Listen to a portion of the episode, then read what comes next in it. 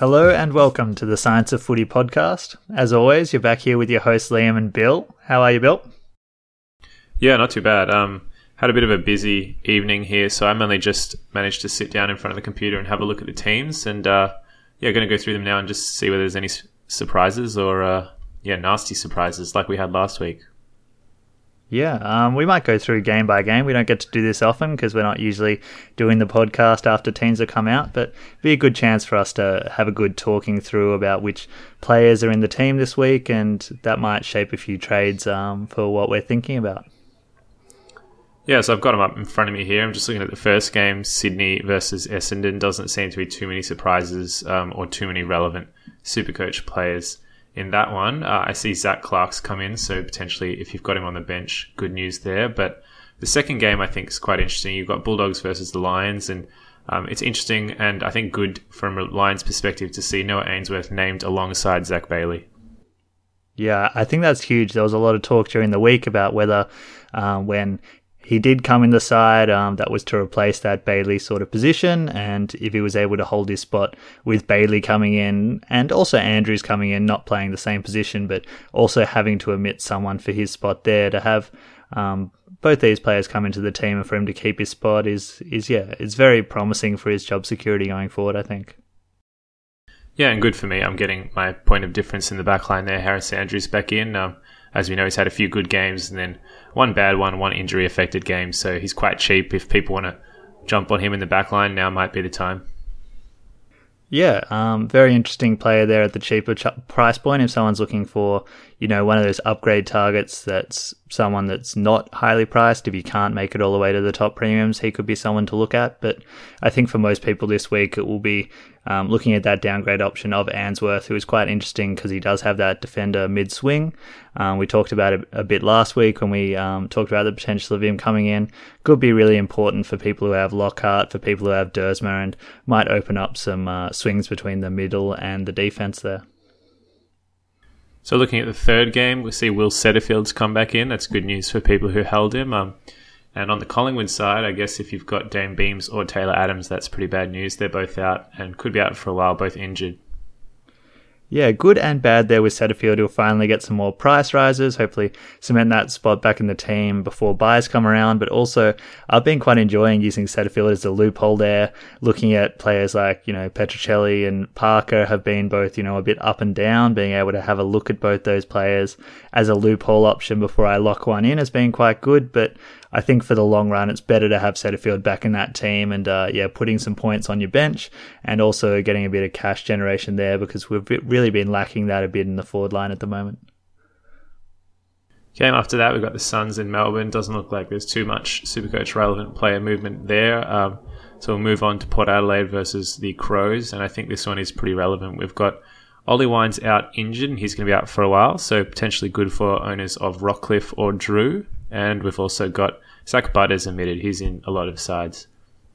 Yeah, I think Willem Drew was someone who was almost sort of getting up to his top price point there, hitting the 300,000 mark, and looked like it was the potential for maybe moving him on for a forward line premium. But obviously, after the word of the Ollie Wines injury and um, when he did his best scoring, Drew, that was back at the start of the season before Wines came in. So I'll really be watching Drew closely this week to see if he gets a, a point bump from taking some of that midfield time from Ollie Wines. Because if he if he is doing that, um, I won't be looking to trade him out anytime soon. I'll be holding him for that um, on-field scoring. And um, the other one you mentioned there was Butters, who's in a lot of teams. Definitely someone that's at that 250 mark, whose break even was around what he'd been scoring anyway. So if you're looking for a midfield option to trade out this week, um, we might get a bit to the rookies in detail later, but he might be some someone that people will start looking at moving on now. So the next game, St Kilda versus the West Coast Eagles. Not too much here. I see Darragh Joyce has been omitted. Not sure he's in too many teams. Um, probably most interesting are the emergencies. You've got Nick Hind there for the Saints, yet to debut. Could be an option down the line. And then Josh Rotham uh, sitting there on the bubble, two games played, pretty decent average. I know some people are hoping for him to get named eventually so they can bring him in for that instant cash generation. But to see them in the emergencies, I guess, is good news. Yeah, um, Darragh Joyce and John O'Marsh were both, you know, sort of that down towards the rookie end players in defence who people were looking at. But I think um, these players got omitted at the right time for anyone who was looking at bringing them in because they're sort of going to be those chop and change players all year. I don't really see either of them locking down one of their positions, you know, for an every week proposition. So it's probably good for some coaches out there that they didn't have the temptation of these players because they're not sort of the ones that we'll be looking at for the week after week games, which is what you need for that um, cash generation there. So, um, yeah, two players who are dropping out. Um, of possibilities of trade in there. And um, yeah, some of those defensive options to bring in as rookies are starting to look uh, quite thin at the moment, which is worrying me a bit. Which um, going back to Answerth is probably making him look even more uh, more favourable at the moment, um, knowing that there's not many other uh, options around there at the moment.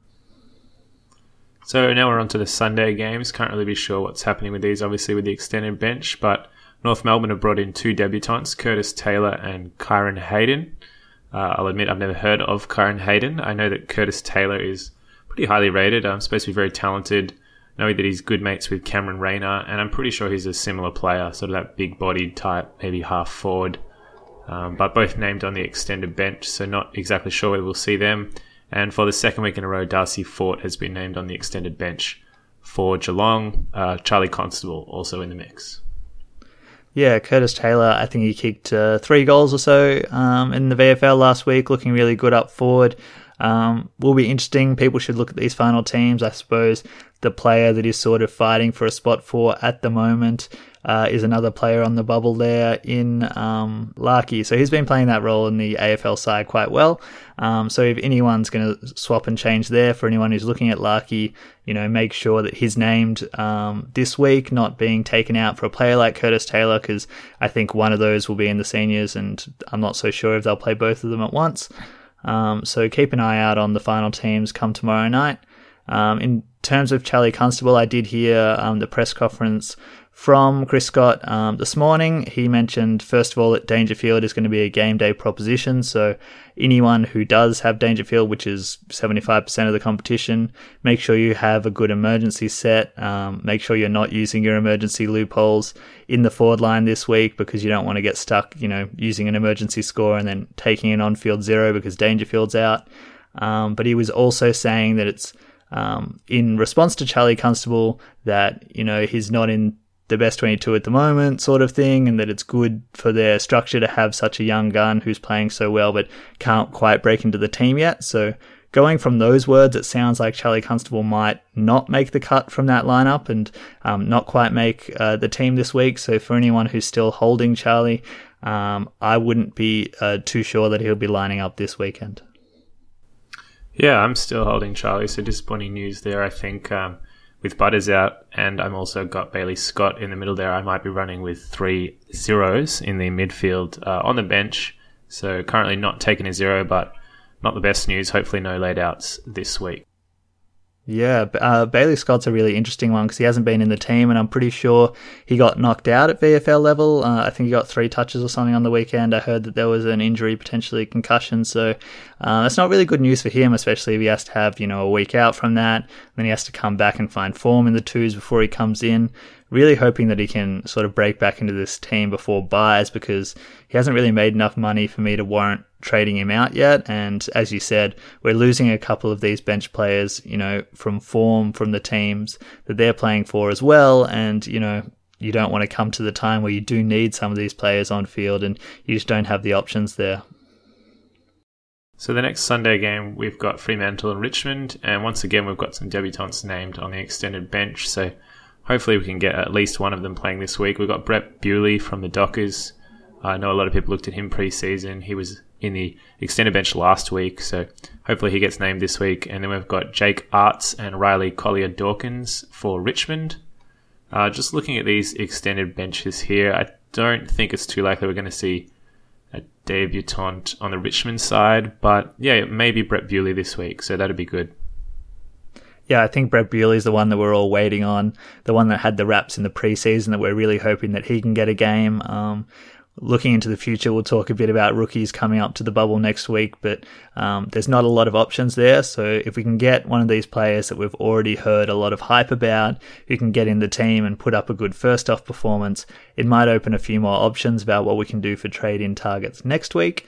In terms of the Richmond side, I don't really expect Collier Dawkins or Aarts to um, make that final cut.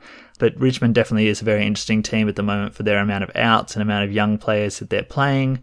Um, it is possible that because they've got a lot of these young, you know, Ross and Baker types, that they do, you know, have a few weeks in, rest one, bring somebody else in. So there is always the possibility. Um, keep an eye if these guys are named, but I definitely think out of that game, Brett Bewley is the one that um, I'll be watching to see if he makes the final cut. And then the last game of the week is, is one of the most interesting, actually. We've got Inns on Hawthorn's side. You've got Jack Scrimshaw, James Cousins, uh, both onto the extended bench. So if you've held them, that's good to see. Um, and then on the Giants side, very interesting. You've got a debutant in Matthew Flynn on the extended bench. You've got Josh Kelly in, but on the extended bench, so potentially not going to play.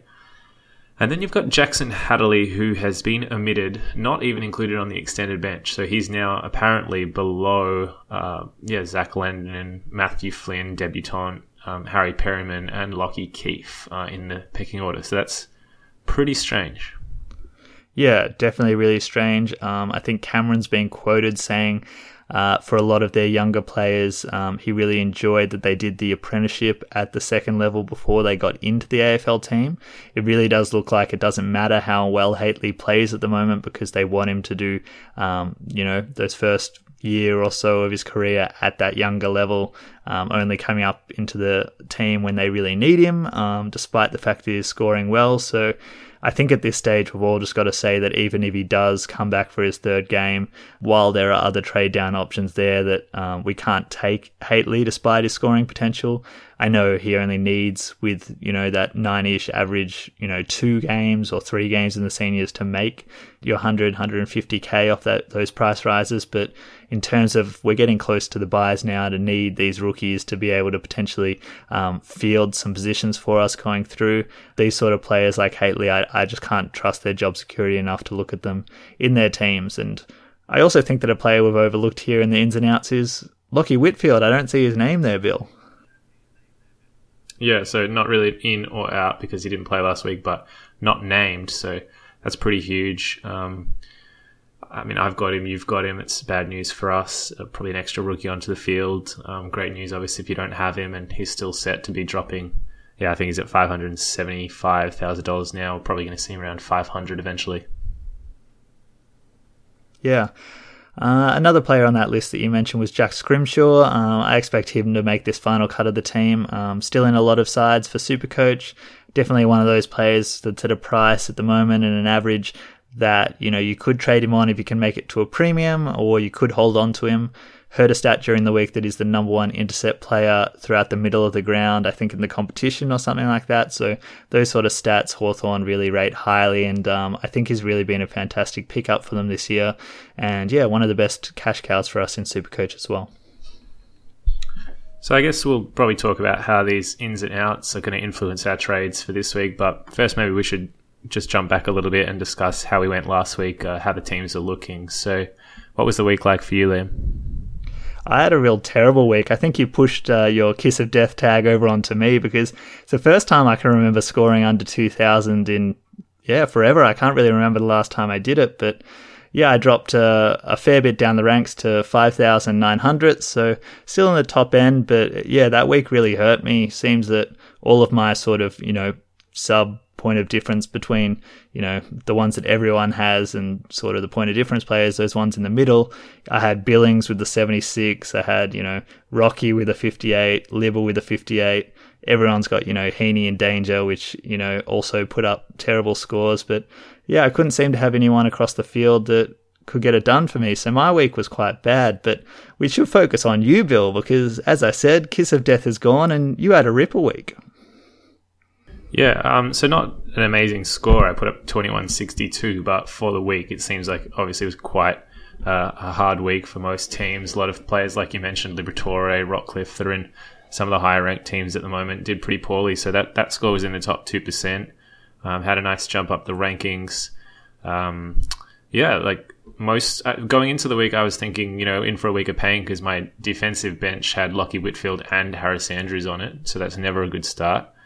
Um, and I just made that bold trade, bringing Reilly O'Brien onto the field, and you know, a bit nervous about that, but I mean, he's put out 123, so that one's paid off within the first week, really. Yeah, so for anyone who missed the podcast last week, you traded Goldstein out and brought in Boak with that money in the forward line, and then moved Reilly O'Brien off your bench onto your field. And effectively, what that did was it gave you the 120 score from O'Brien over a forward rookie, and also got Boak into your team, who once again performed really strongly. Um, I think he top scored for Port or close to against a really top quality midfield there in Collingwood. So, really great trade in target from you there, not having to worry about getting Boak into your team later on, but also, Reilly O'Brien going huge. He could reach 500 plus thousand dollars in his price tag throughout the season if he can keep this up. Um, is it something that you think people can still do if they have Reilly O'Brien on the bench? Would you advocate people still looking to do this trade themselves if they have the option? It's tough. I mean, obviously, you're sort of chasing points here. He's gone in the mid 80s every week and then jumped up to 123. So, not really sure we can expect this every week. Uh, it would probably depend on who you're running at, at the second ruck position there and who you're looking at in the forward line as to whether you would really pull the trigger. Um, yeah, it's tough. I mean, I think he's got a pretty tough run of opposition rucks coming up, so we might see his scoring dip a bit, and I'm a little bit worried about that myself. But it, it's something that people should consider, I think, um, especially if you think that he's going to hold these scores. I mean, his average is now 94, which is pretty good for a. I mean, obviously for a first year ruck, it's amazing, but it's a decent average just for a ruckman in general. Well, while we're talking about potential trades for the upcoming week, we might as well start where everyone should with the rookies and talk a bit about what we've already mentioned. Um, no Hately is an option for people, so where should people be looking to make the money this week? Who is the is the best downgrade target in your eyes? I think it's Noah Answerth. Um, I went early on him last week myself, so I brought him in um, I just figured it was the right move. I didn't want to play Lockhart on the field. I ended up actually looping him on because he got that 86, so I looped him on for Butters' 30 score, um, which worked really well. But yeah, I, I, brought him in last week so that I wouldn't have to play Lockhart and, you know, cross my fingers and toes that he was going to perform uh, and then hold his spot. He put up a 72. Uh, he looks good, I think. If you are looking to bring in someone in the defensive or midfielder lines, I would go with Noah Answerth. Yeah, I think that's a really good call. Is at that bottom price, which is really, uh, really good as well at that 117k defender, uh, defender mid swing there as well, and over a 70 average on his first two games. Uh, I don't think you need any more than that. Um, after seeing him be named alongside Bailey this week, definitely the number one trade target. One thing that people should keep in mind though is that I looked for next week for players who could be on the bubble um, coming into next uh, week's game. So players who have had one game, but there's really no options that I really see. We had Stocker debut for Carlton and scored 21, so he doesn't really look like an option at this stage. We had uh, Kilty from the D's who scored 40, and we also saw Ham be recalled for Essendon this week for his second game, and he scored 44 in his first game. So really, there's not a lot of options there looking to next week unless you want to go early on a player. So do you think maybe people should look at double downgrading this week if we've got a few other options lying around there on the bubble uh, going into round eight? Yeah, so I've just been thinking this myself, having seen those lineups. Uh, I already had some trades in mind that I was going to do. Um, now, I think with Constable probably not getting named, but is being dropped. And yeah, like I said, looking at those rookies for next week, whether I want to go early, hopefully someone like Bewley comes in and performs well, but maybe it's a double downgrade week. I'm not really sure. I was looking to bring in Nat Fyfe, but maybe going to have to reconsider here. Um, I was going to trade out Collins. Maybe that should be Constable. Yeah, so if, if, people are looking at double downgrading, there are a few players on the bubble this week that are, are quite interesting. Um, so as we mentioned, Answerth, if you're looking for a defender or a midfielder, but a lot of people have players down forward like Petruccelle, where he is big 100s out of his scoring system now, so he looks right for the picking, and a few other players that could be downgraded in the forward line. And we've got three players at the moment down there who have the potential um, to be our bubble boys. We've got, as we mentioned, from North Melbourne, Larkey, who's got a 58 average. Uh, also Corbett um, from Gold Coast with a 57 average, and also with a 57 average, we've got Moore from Hawthorn. So three Ford boys down there who are sitting on the bubble, um, all got named this week. Do any of those take your fancy? Yeah, I think I've got Corbett lined up at the moment. I think he's got really good job security. Uh, Larkey should as well, but not really too sold on his scoring at the moment. I think Corbett is probably going to be good for a 50 to 60, maybe a little higher scores, hopefully, each week. And I, I just see him playing a lot of games, so I think he's maybe the pick of the bunch. Yeah, it's very interesting to see sort of the job security for these players going forward because I would agree it looks like Corbett's playing a really fantastic role for Gold Coast and I don't see why he wouldn't continue playing that same role scoring you about the 60 or 50 every week and sort of burn away there on your benches. Um, we also have Day coming back into this Gold Coast team at some point if they want to keep a specific structure that could be really the only time that I sort of see his spot in jeopardy. But I would agree that I would say that probably Corbett has quite good job security. Larkey is quite an interesting one because of how we've seen North Melbourne's lineups change since he's been in the team. So since he's come into that forward line, in those two weeks we've seen Ziebell move into the midfield. Probably yet to be seen whether that's a direct correlation where they're like, now we've got Larkey out forward, we can afford to move Ziebell into the midfield, and maybe that's a team structure change that they like, which means that Larkey will get a lot of opportunities going forward, or whether that association is just a bit Moore luck at this stage, we're yet to find out. And more from the Hawks. He scored 74 on the weekend, looked really good. Having players like Wingard being taken out of that team this week who's not performing well, you know, currently Moore looks like why would he lose his spot when he's outperforming some of these senior players in that Hawks forward line? He also looks like an option and scored quite well on the weekend. So, really, if any of these players take your fancy, I wouldn't sort of talk you away from any of them. Um, really could just be luck of the draw of which one hits, gets a high score at some point and, and makes some cash, and which one gets dropped randomly out of the team. Because at this stage, I can't really see a particular reason to pick one over the other, but I see them all as better options than what we have coming through next week. So I'm looking at my team right now, looking for some trades, and as you mentioned, it might be the week for double downgrade. So I definitely have to consider that. But otherwise, I think I'm looking at Petruccelle to Corbett, and then either Collins or Constable to Fyfe. Uh, as you mentioned, there's maybe the imperative to double downgrade, something I'm going to have to think about over the next day. But at the same time, we see Fyfe scoring 124, looking really good, and set to rise once again. Yeah, um, I'd agree with you looking at some of these primos like Fyfe who look like they're at a fantastic price. Bit awkward for me because I give out great advice on the podcast, but I don't take that great advice myself. So when we recorded last week, I said that I was going to trade Liver to Fyfe. Liver scored 58, Fyfe scored 120. But of course, when d- deadline came around and Scrimshaw wasn't named, I didn't want to play Lockhart on field, who scored the 85. So instead, I went to trade Scrimshaw out. Um, really didn't work out for me. So I, I, might even look back at going for this trade again this week and looking for Libba to Fyfe. Is Libba someone that's concerning you at the moment with the scoring that he's putting out? He's not concerning me because he's not in my team, but he probably should be a concern for some people, um, yourself included. It's just yeah, it's a role thing, really, isn't it? It's it's Beveridge we can't really trust where he's going to be played. Um, we saw Josh Dunkley finally get that midfield time, and the Dogs looked a lot better. Um, he put up a huge score with 134, so I think we're going to see him in the middle once again, um, which could be bad for Libba. Yeah, definitely. It seemed like Dunkley just stepped into that sort of position as the offensive midfielder that Libba had in the first few weeks, where Liberatore, when he was in the middle, played either a more defensive role or played that more between the midfield and forward swing position. Um, very interesting to see if Dunkley can keep that spot because he went back to that huge 130, 35 touch type scoring that we saw at the end of last year, which if he keeps that up, would make him, you know, the premium trade in target in the forward line, someone that everyone has to look at getting in immediately before he keeps these scores coming from the midfield role. But if that means that somebody like Libba drops down to that 70 odd, you know, score, he pumped out a 70 and then a 58, that means that Liberatore's price will be in free fall. And if you think that it's a possibility that he's not going to be a keeper and you're going to have to trade him out anyway, it's probably the week to do it before his price drops to a point where you can't reach some of these underpriced Uber premiums like Fyfe.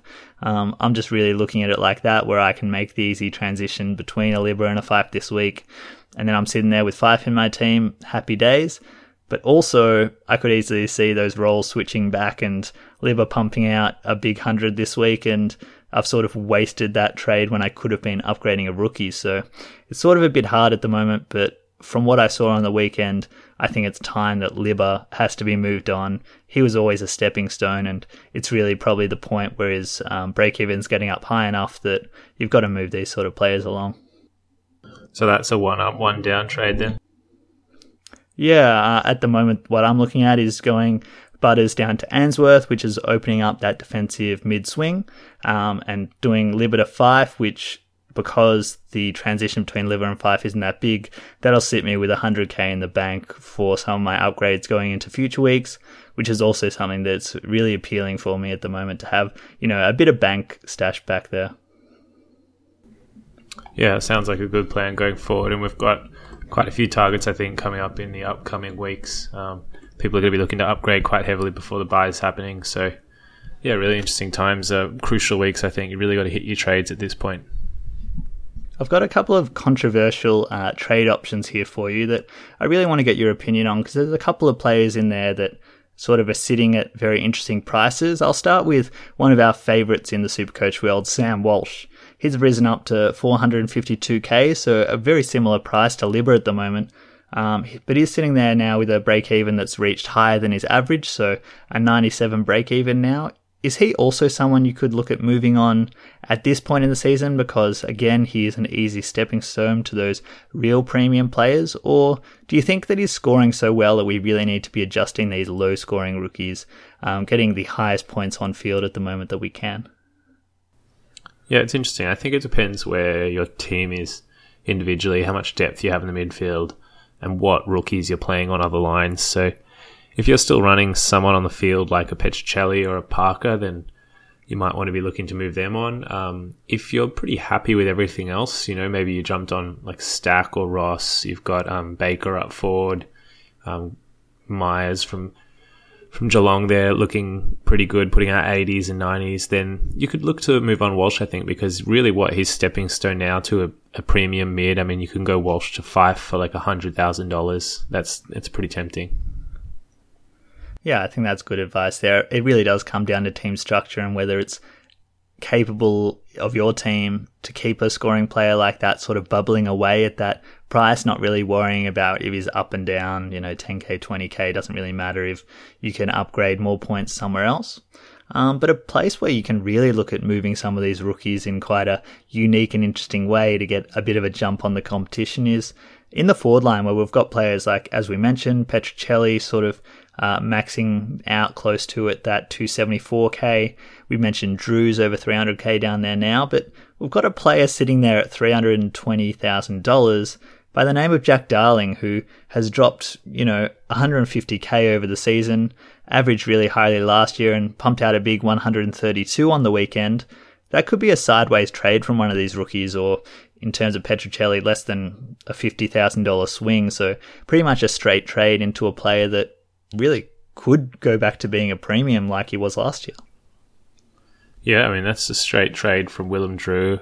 Um, it's it's pretty tempting. I mean, I'm not really sure my team's at an area where I can do that, but if you have if you have the uh, option to bring him in and maybe even loophole him off the bench every second week, that'd be really good. Um, he has the potential, obviously, to to put out you know a 90 average. He's he's one that I considered in my team in the preseason, so pretty happy that I didn't jump on that bandwagon. Yeah, I mean, even looking at his scores, he had obviously the 9 and the 22 and a 50, but apart from that, a 75, a 90, a 90, a 132, you know, more often than not, his scores have been quite good. So I think he's definitely someone that intrigues me a lot more than a similar case we've heard a lot about this week in Justin Westhoff, who's also down 150k. Uh, he's sitting there at a bit higher price tag at $400,000, and he's also had, you know, a few more of those bad scores compared to the good scores. Uh, is Westhoff someone that would also fit the bill for you, or is the four hundred thousand dollar price tag, you know, a little bit too high to look at bringing in a player with his inconsistent scoring? No, absolutely. Um, I've been looking at Westhoff because I have Bynes as my R3. So with that forward swing, um, that opens up Westhoff to R3, R2. Um, obviously, very handy through the buys, I think. So, yeah, this week I think once again I'm sort of looking at either the double downgrade or, or to bring in Nat Fyfe, but I'm actually quite interested in Westhoff myself It depends sort of what you have the capabilities of doing. As you said, if it opens up, you know, dual position for you, I can totally understand why people would do it. But I feel like if you can pay an extra $70,000 if you have the cash to get yourself, instead of a Westhoff, to get yourself a Dunkley who could be, you know, a premium prospect or even a Kelly's still sitting there at about $100,000 more than Westhoff. So it really depends on what you have the capabilities of doing. If you're really strapped for cash and you're opening up these doors, but I think what we really need to start thinking about at this stage is which of the players we want in our team at season's end, who we expect to be the top of each line, so we can start to figure out which of these trades sort of make sense and which don't. And I think to really help with that, what might be beneficial for the listeners is if we go through each line now and sort of we're a third of the way through the season, try and get our opinions on who is going to be the top six forwards and defenders, who's going to be the top eight mids. So the players that we're listing out now is really what we want our final team to look like, who we think will be the best scorers from here on out, and really it should be those names that everyone's looking at trading in. So, how about we start with the backline and sort of talk a bit about who we think will be top six at the end of the year? Okay, um, starting in the back line, I think you can probably lock in a few names straight off the bat. So Jake Lloyd, um, lock him in. I think Lachie Whitfield, obviously he's had the injury and, and all that, but I think we can lock him in to come back pretty strong eventually and, and finish in that top six. Um, currently sitting at number four. And then, interestingly enough, it seems like you can probably lock in Shannon Hurn uh, down the back, which is, yeah, I mean, he didn't make my team with the no old boys rule. So, I think at this stage you can probably lock him in as well. So, would they be in order for you? Do you think it's a Lloyd, Whitfield, Hurn one, two, three in order of how you'd how you'd rank these defenders for finish of the year? Yeah, I think so. At this stage, I'm, I think I'm looking at Lloyd. Um, obviously, before the injury, Whitfield and him competing for that top spot. Seems like Lloyd will take it now. Um, yeah, Lloyd, Whitfield, Hurn, and then you're probably starting to throw other names out there like Ryan, um, Sicily.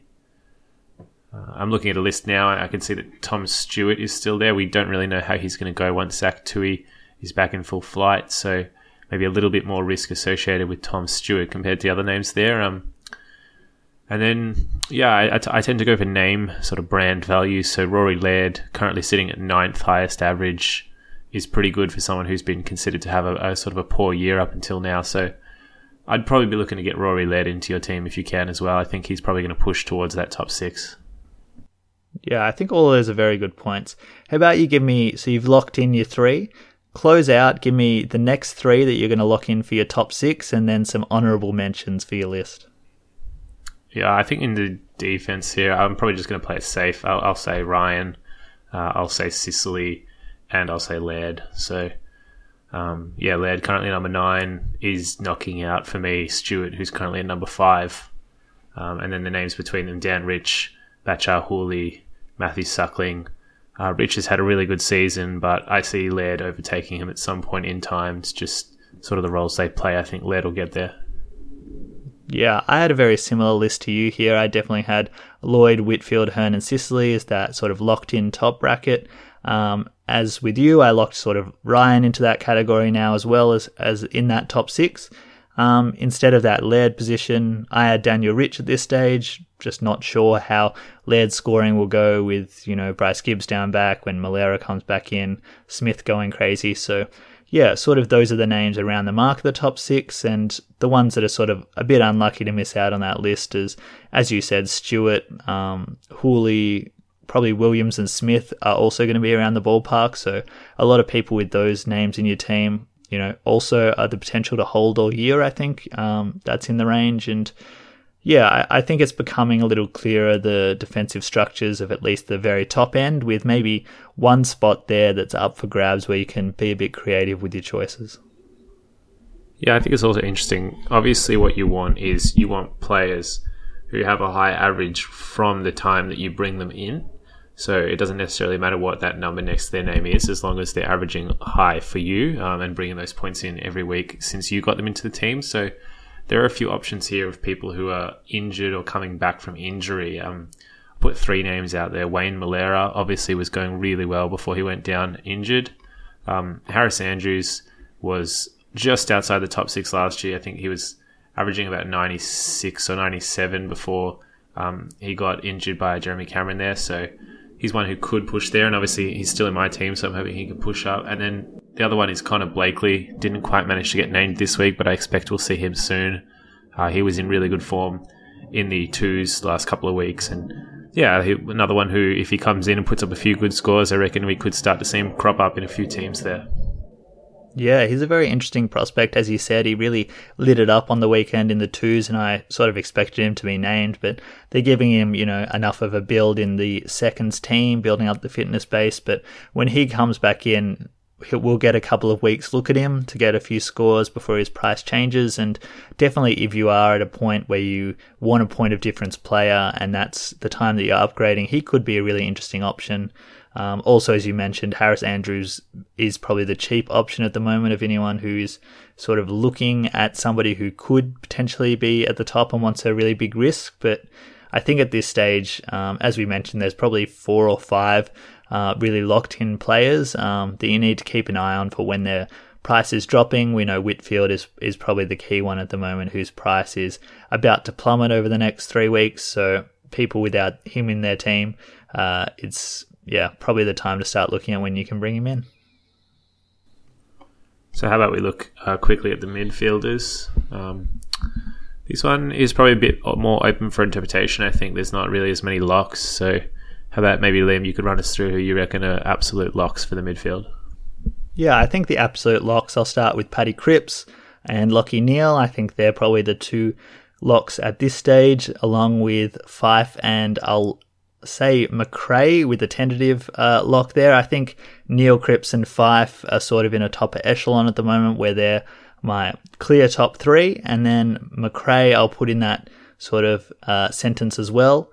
When I'm talking about people who I expect to be in my top eight at season's end, I think Bontempelli is scoring high enough at the moment that I think he will make it. And then I think Merrett and Treloar are two others that I really expect to continue their consistent scoring. Um, the final position that I'll lock into my top eight really tentatively at the moment is Andrew Gaff. I think his score on the weekend really impressed me. Um, that's probably a bit, you know, out of the blue as a pick there with some of the um, honourable mentions we'll get to in a moment. But yeah, I think at the moment, definitely Neal Cripps, Fyfe, and Macrae are going to be my locks up there in the midfield with four, you know, more tentative selections there. Yeah, I think those four that you mentioned are probably my locks as well. Um, it's interesting. We both have Bontempelli not really as a lock, even though he's number three at the moment, averaging 121. Um, and then as well, I noticed you didn't even really mention Ben Cunnington, currently number six with 113.6 average. And Josh Kennedy um, is actually averaging more than Treloar and Merrett at the moment, 111.6. So I guess maybe just not sort of sexy selections there. The inside mids, Ben Cunnington, Josh Kennedy.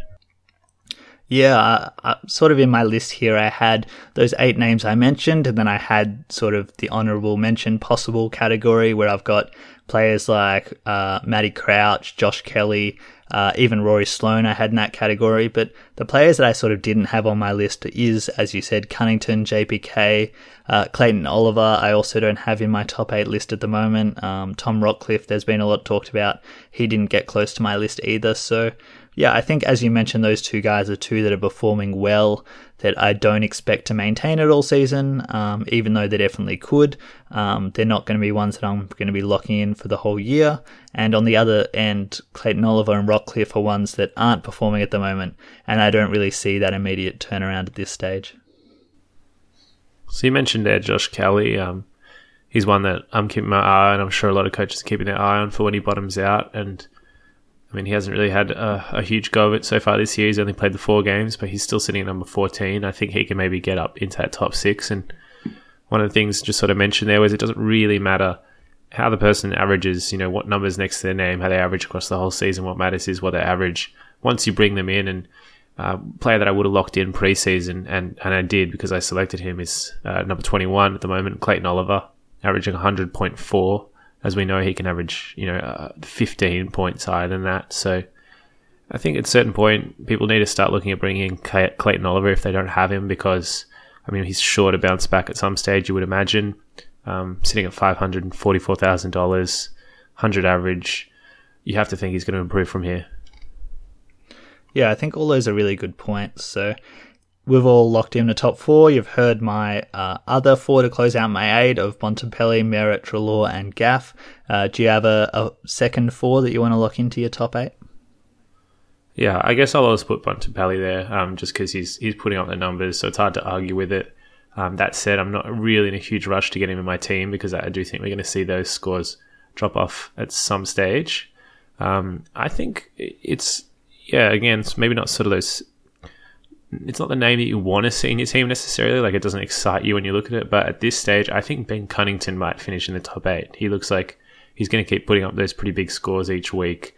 Um, just playing that inside mid role, getting contested possessions. So I think maybe I'll lock in Ben Cunnington there. Um, it's tough. It's tough on the last couple of positions. I think maybe we could see Zach Merrett and Josh Kelly. I'll say Josh Kelly. I think he's got enough class to to eventually finish in that. And then honorable mention, I think, to Clayton Oliver, who I think is going to vastly improve his scores at some stage, uh, or at least I hope he does. So we'll move on to the forward line now. So what we saw so far is probably the defense is relatively settled, whereas the midfield has a few options to sort of play around with. And I think the forward line is very similar to the midfield, where I was looking for locks and you know secondary positions, and I found it a bit hard. Um, do you want to start with the few players that you would lock into your forward line come season's end? Yeah, the forward line's really open. Um, so I guess we have to lock in Boak. Doesn't look like he's slowing down at this stage he's averaging over 10 higher than the next closest. So I think Travis Boak is a lock at this stage. And then um, obviously at the moment, you know, he's fresh off a 20, but probably have to lock in Paddy Dangerfield. Um, obviously with that mid in uh, available as a selection there. I think that's uh, that's a good lock. Um, it gets tougher, obviously, from here. I think Tim Kelly's going to finish in the top six. I think we can be pretty confident of his uh, ability to get there. He's currently sitting at number six. Uh, I think we all probably expected Isaac Heaney to get there. He's currently sitting at number 11. And yeah, quietly confident on Josh Dunkley, who I've been holding since the start of the year. I think he can maybe get up there, provided that Beveridge plays him in the forward line.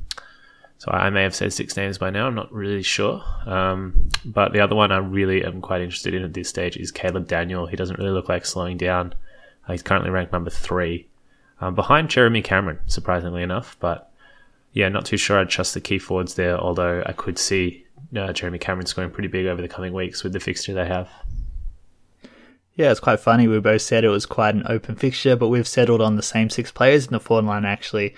I had Boak, Kelly, and Dangerfield as my locks, and I had Heaney, Dunkley, and Daniel as my probables to get in there. So I guess at this stage, we're sort of in agreement that they look at the moment like the players who are going to be in that top six, but there are so many players that I sort of threw around for those last few positions. You mentioned Jeremy Cameron, who is just in insane form at the moment, seems to be racking up the ball, kicking a million goals, maybe even on track for the 100 if they're playing deep into finals. Um, Billings, Mundy, Walters, Jack Newnes, even Rowan Marshall is someone who I could see with his, you know, ruck scoring being somebody who's around the mark at the end of the season. Um, and I didn't even mention people like Worpel, who's in a lot of teams. I know Tom Hawkins is, you know, around the mark at the moment, and Geelong has a really nice fixture going forward. Um, yeah, do any of those sort of names that I rattled off there who didn't make our list really look to you like they could surprise us and be a good point of differences for your top six? Yeah, um, I think Tom Hawkins. He's again, like I said with Ben Cunnington, I think he's just the sort of name where when you look at your Supercoach side and you see Tom Hawkins, Ben Cunnington, you know, it's not exciting necessarily. It's not. It just doesn't seem right, I guess. So, sort of puts people away from it. And I think they're they're pretty good points of difference because of that. And yeah, I'm not really sure whether I have the stones to jump on uh, Tom Hawkins, but I think those that do will be richly rewarded. Um, he did it last year. He finished top six last year, I think, and uh, it looks like he might get there again. Um, Geelong have a really open fixture coming up, playing some of the bottom sides, and yeah, if Tomahawk gets on the end of a few, then we could see him putting up consecutive tons, shifting into that top six. Yeah, I think what you like about a player like Hawkins is you know exactly what you're going to get. And if you're a player who is just playing for overall points, he's going to have games where he kicks you huge bags and gets you, you know, 160s. He's always going to be in the forward line. He's always going to kick in goals. And you know that's what you're going to get. Whereas a lot of these other players like Dunkley, if he plays in the forward line, he's not going to make top six.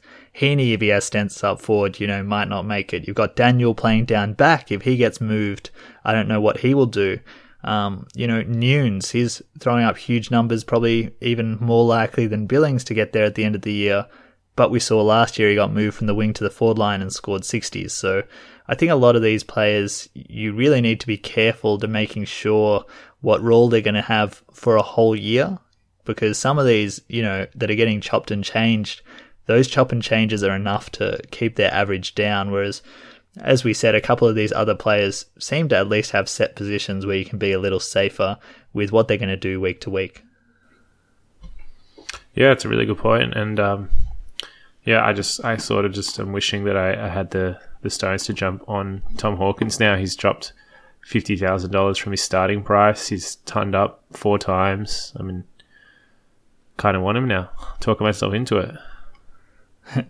So now that we've looked at sort of yeah these positions like you're talking about, are there any names that are sort of jumping out for you, saying, "Oh, you know, if I'm looking to bring in players this week, um, this player I listed near top six and he's really cheap at the moment. Who I'm looking at bringing in. So we already mentioned Josh Dunkley for a few people.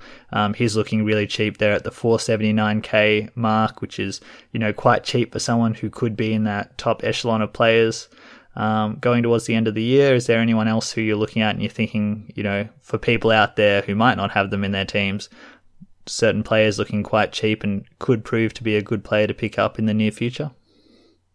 Yeah, I think there's two in the midfield that, that jump out to me. Like I said, if people don't have Clayton Oliver, then I think I, haven't really checked his break even because he's just sort of a, a, set and forget in my side now. But if his break even's getting to a point where you think he's only going to rise from here, then I would be jumping on. Um, I just think he's going to score above his 100 average. You know, at some point things will just shift a bit and he'll he'll be back to pumping out 120s.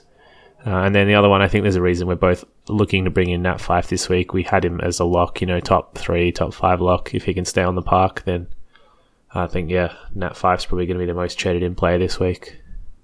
Yeah, I think all of those were, were very good points. I would also throw alongside those guys. Andrew Gaff is sitting there at 549, so even cheaper.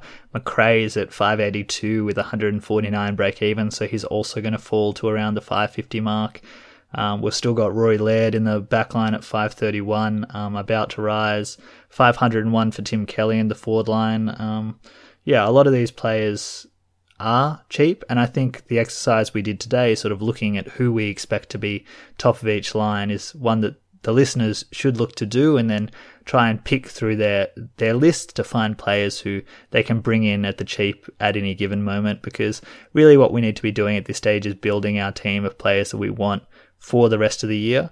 Um, yeah so definitely not settling for players who you don't see as as possible for getting in those top of the line um, come the end of the season. Yeah i think it's a really important exercise people need to do if they're serious about obviously trying to finish in that top end, having a look at who you really want to get into your team, maybe add them into your watch list and just yeah, keep an eye on them. As you mentioned, one of the other things that obviously any serious player is going to need to have a, pretty hard look at pretty soon is the buy structures. So maybe that's something we can discuss next week. Yeah, that's a that's a really good point as well. Something to definitely start thinking about both for your rookies and for your premiums. So definitely noticing that you're not bringing in the same premium from each buy every week, but also trying to look at which rookies you might try and run through the buys. So yeah, as you said, maybe we'll set up a podcast for next week looking at buy structures and sort of giving some information about what you should be looking for.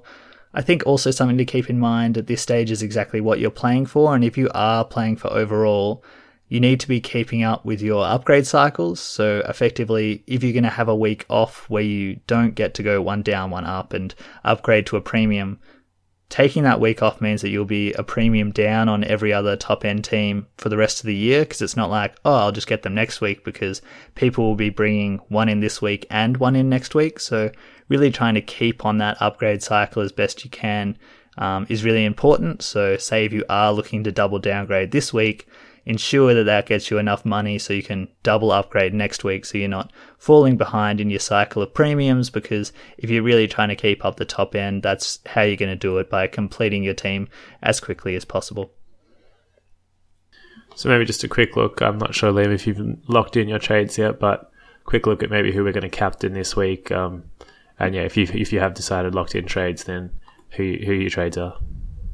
Yeah, so at the moment, the trades that I've made and seeing these final teams, I'm pretty sure I'm going to stick with it. Is Butters down to Answerth. As I said, that's really important for bringing in the best rookie for the week, but also to open up some swings of dual positions. So this will let me play, say, a Duursma on field in my midfield if I want, or an Ainsworth or whoever I pick. Um, and still play good premiums in the backline from rookies like Marty Hore on field and then also Duursma on field and I'm going to take the chance to get off Liberatore like I should have done last week on the pod. Um, getting to Fyfe, I think that, um, as you said, we'll speak a bit about captains this week, but I think Fyfe at the moment is a player that's becoming a must have, that his price is just going to get up to a really high level, and you're going to be missing a lot of points if you don't get him in as soon as possible. So I've looked at the double downgrade, but I'm just going to have to pray that we get a good rookie next week because I really just want Fyfe in my team to get that consistent scoring. Yeah, I think so. I'm looking at the same um, sort of trades. I had them locked in before the teams dropped. The teams have given me a bit of food for thought. So uh, at the moment, what I've done is in the forward line, I needed to find a rookie to go for this week. As I said, I already brought in Answorth last week. So at the moment, I'm looking at Corbett, um, Petruccelle to Corbett. That gives me a little bit of cash to play with. And then I think I'm going to go Collins out because bringing him in, sorry, keeping him in wouldn't really make any cash, probably lose cash um, over Constable, who's just going to be the zero there and hold his price. So I'll go Collins to Fyfe and swing Lockhart back into the defensive line.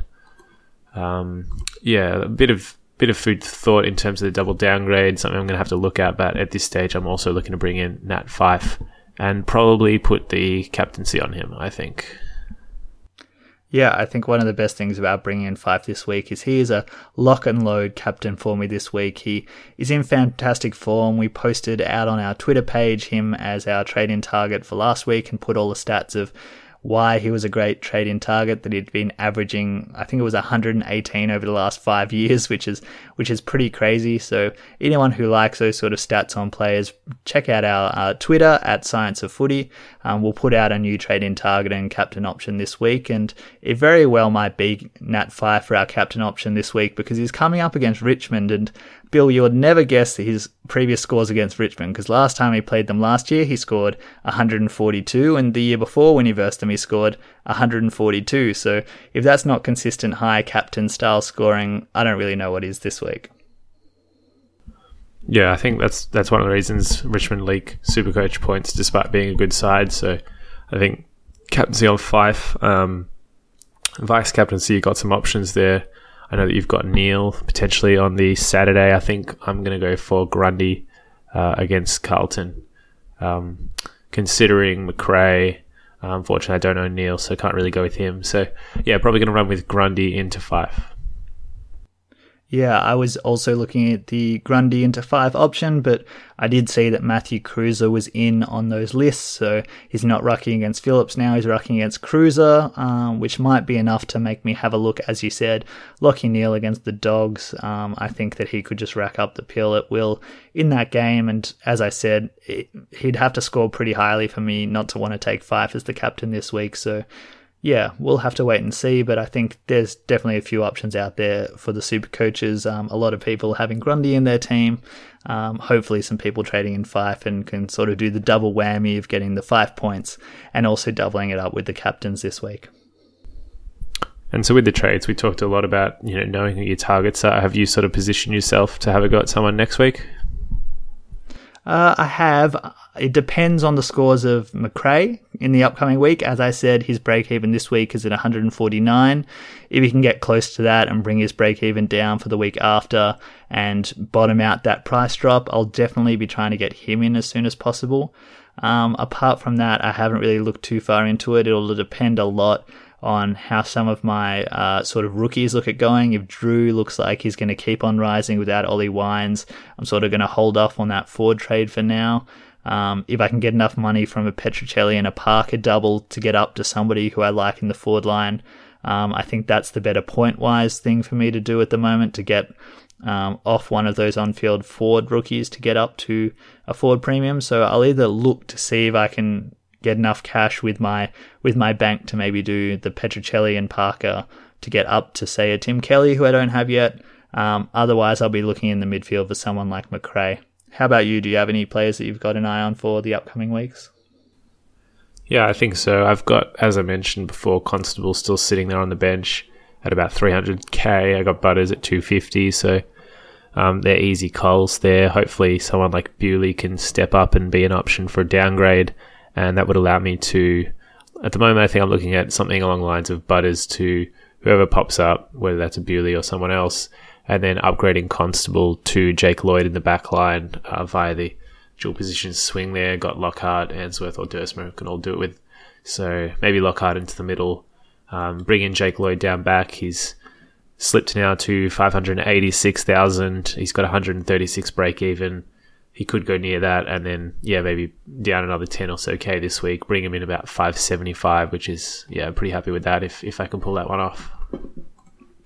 Before we leave the pub for today, I think we might as well revisit a little bit of the uh, statistical model team that we put together at the start of the year. So, anyone who hasn't been following the podcast, what we did was we used a, a series of statistical tests to figure out which of these Supercoach players were underpriced this year for the potential output of scoring that they could do, and picked a team with that that we'd been following throughout the year. And I, I think looking at it this week, it's it's sort of the best position that I've seen it in terms of all the all of the regular teams that I've seen, and it might just be worth reading out to the listeners sort of how the team's going and who's on field at the moment because I can definitely see this team even going close for the for the weekly prize this week. So at the moment, with the trades that we've done to it, we're running a back line of Rory Laird, Zach Williams, Brodie Smith, Bachar Houli, Harris Andrews, and Marty Hore. Um, we traded in Fyfe into the team this week to captain um, alongside midfielders of Matt Crouch, Tim Taranto, Jack Steele, Rocky, Brad Crouch, Walsh, and Willem Drew. Uh, rucking Grundy and Goldstein, and in the forward line with Boak, Danger, Heaney, Billings, Newnes, and Darcy Moore. So, really, what we've been able to do with that team is to keep only a couple of rookies on field at the moment Marty Hore and Willem Drew, alongside Sam Walsh, as our only rookies going there. So, at the moment, that team's looking really strong and really showing the potential of this uh, statistical model going into next year when we try and optimize it, Bill. Yeah, so projected for this team this week is over 2300, looking pretty good. Um, it's got it's got trades in the bank. It's it's got a bit of cash sitting there. I think it's sitting at. A, uh, I'd have to have a look. It's it's sitting at about what is it, twenty?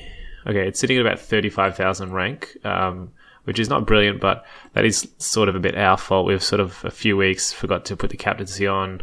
Um, we've had it on. We had it on Dangerfield last week, uh, scoring twenty six there. Um, and we haven't had the optimal rookie selections in terms of who we're putting on the field who's playing. We've missed a few. I think we even copped a natural zero at one point. So we've sort of dropped the ball on that end. The uh, the computer's done it right, and the human errors have come into play, um, and and costed a few points, left a few points on the table there. But yeah, it's it's interesting to note that the mid price madness sort of thing that it went for.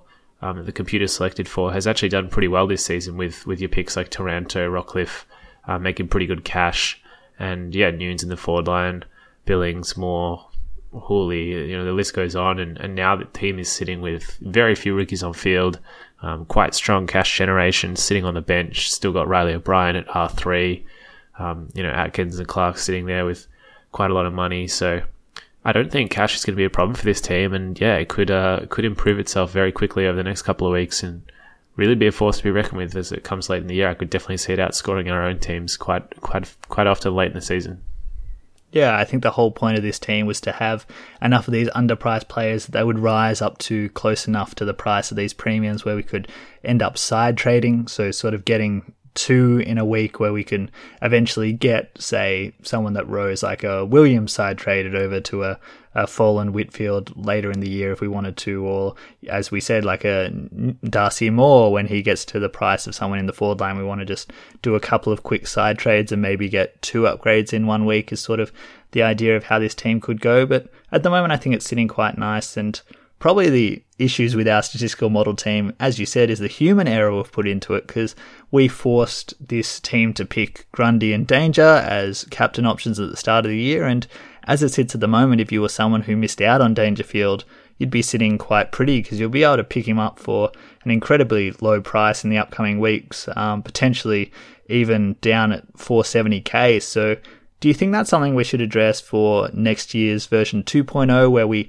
maybe don't force um, captain options into this lineup, or do you think this Dangerfield injury scenario is sort of a once-off where we did have the right idea, getting those captains in the team, we just picked the wrong ones? Yeah, I think you've got to have captain options. So, and Grundy has paid off. So I think we probably should have, in hindsight, gone for Grundy and Gawn. um, just set and forget in the rucks. Uh, obviously, the Dangerfield pick, you know, he's in 75% of teams. We weren't really to know that he would go down injured, so there's nothing you can really do there. Um, but it, yeah, it does sort of show that sometimes you can be in a better place if you don't have those really popular players. So Dangerfield, um, the model does have, but one that it doesn't is Lachie Whitfield doesn't have him down back. And as we know, he's going to be about $500,000, pretty easy trade in for someone, you know, even Marty Hore is probably going to be up around the $400,000 pretty soon. So we're going to benefit from that. Um, yeah, he, you definitely need captain options. I think that's sort of undeniable in this game. You need a captain's options, but it does seem like in hindsight, probably Grundy and Gawn were the ones to go for.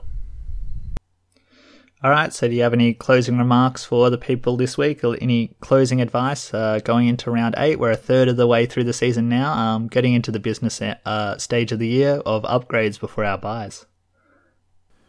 Yeah, um, it's sort of yeah, again, everything's dependent on, on your structures, but at this stage, just look and try to improve your team every week. Um, save trades where you can. Maybe just don't get caught into uh, downgrading to make cash. So really only downgrade onto someone if you think that rookie can then go forward and, and have a good role in your team. So whether that's points or just job security, someone like a Corbett. Um, but yeah, don't get caught downgrading onto a rookie that's going to become a zero. I think is going to be pretty important at this stage. I think that's really good advice, and uh, I'll be interested to see uh, how your Reilly O'Brien as R2 uh, ends up going forward. Uh, we've been the boys on the Science of Footy podcast. Uh, for anyone who is listening and enjoys the podcast, do give us a five star review and a little rating there. And as I said, get involved with the Twitter that we've got going at Science of Footy. Uh, we post out lots of nice stats out there for weekly captains and trade in targets and all that sort of stuff. So get involved on the Twitter page, and we'll see you next week.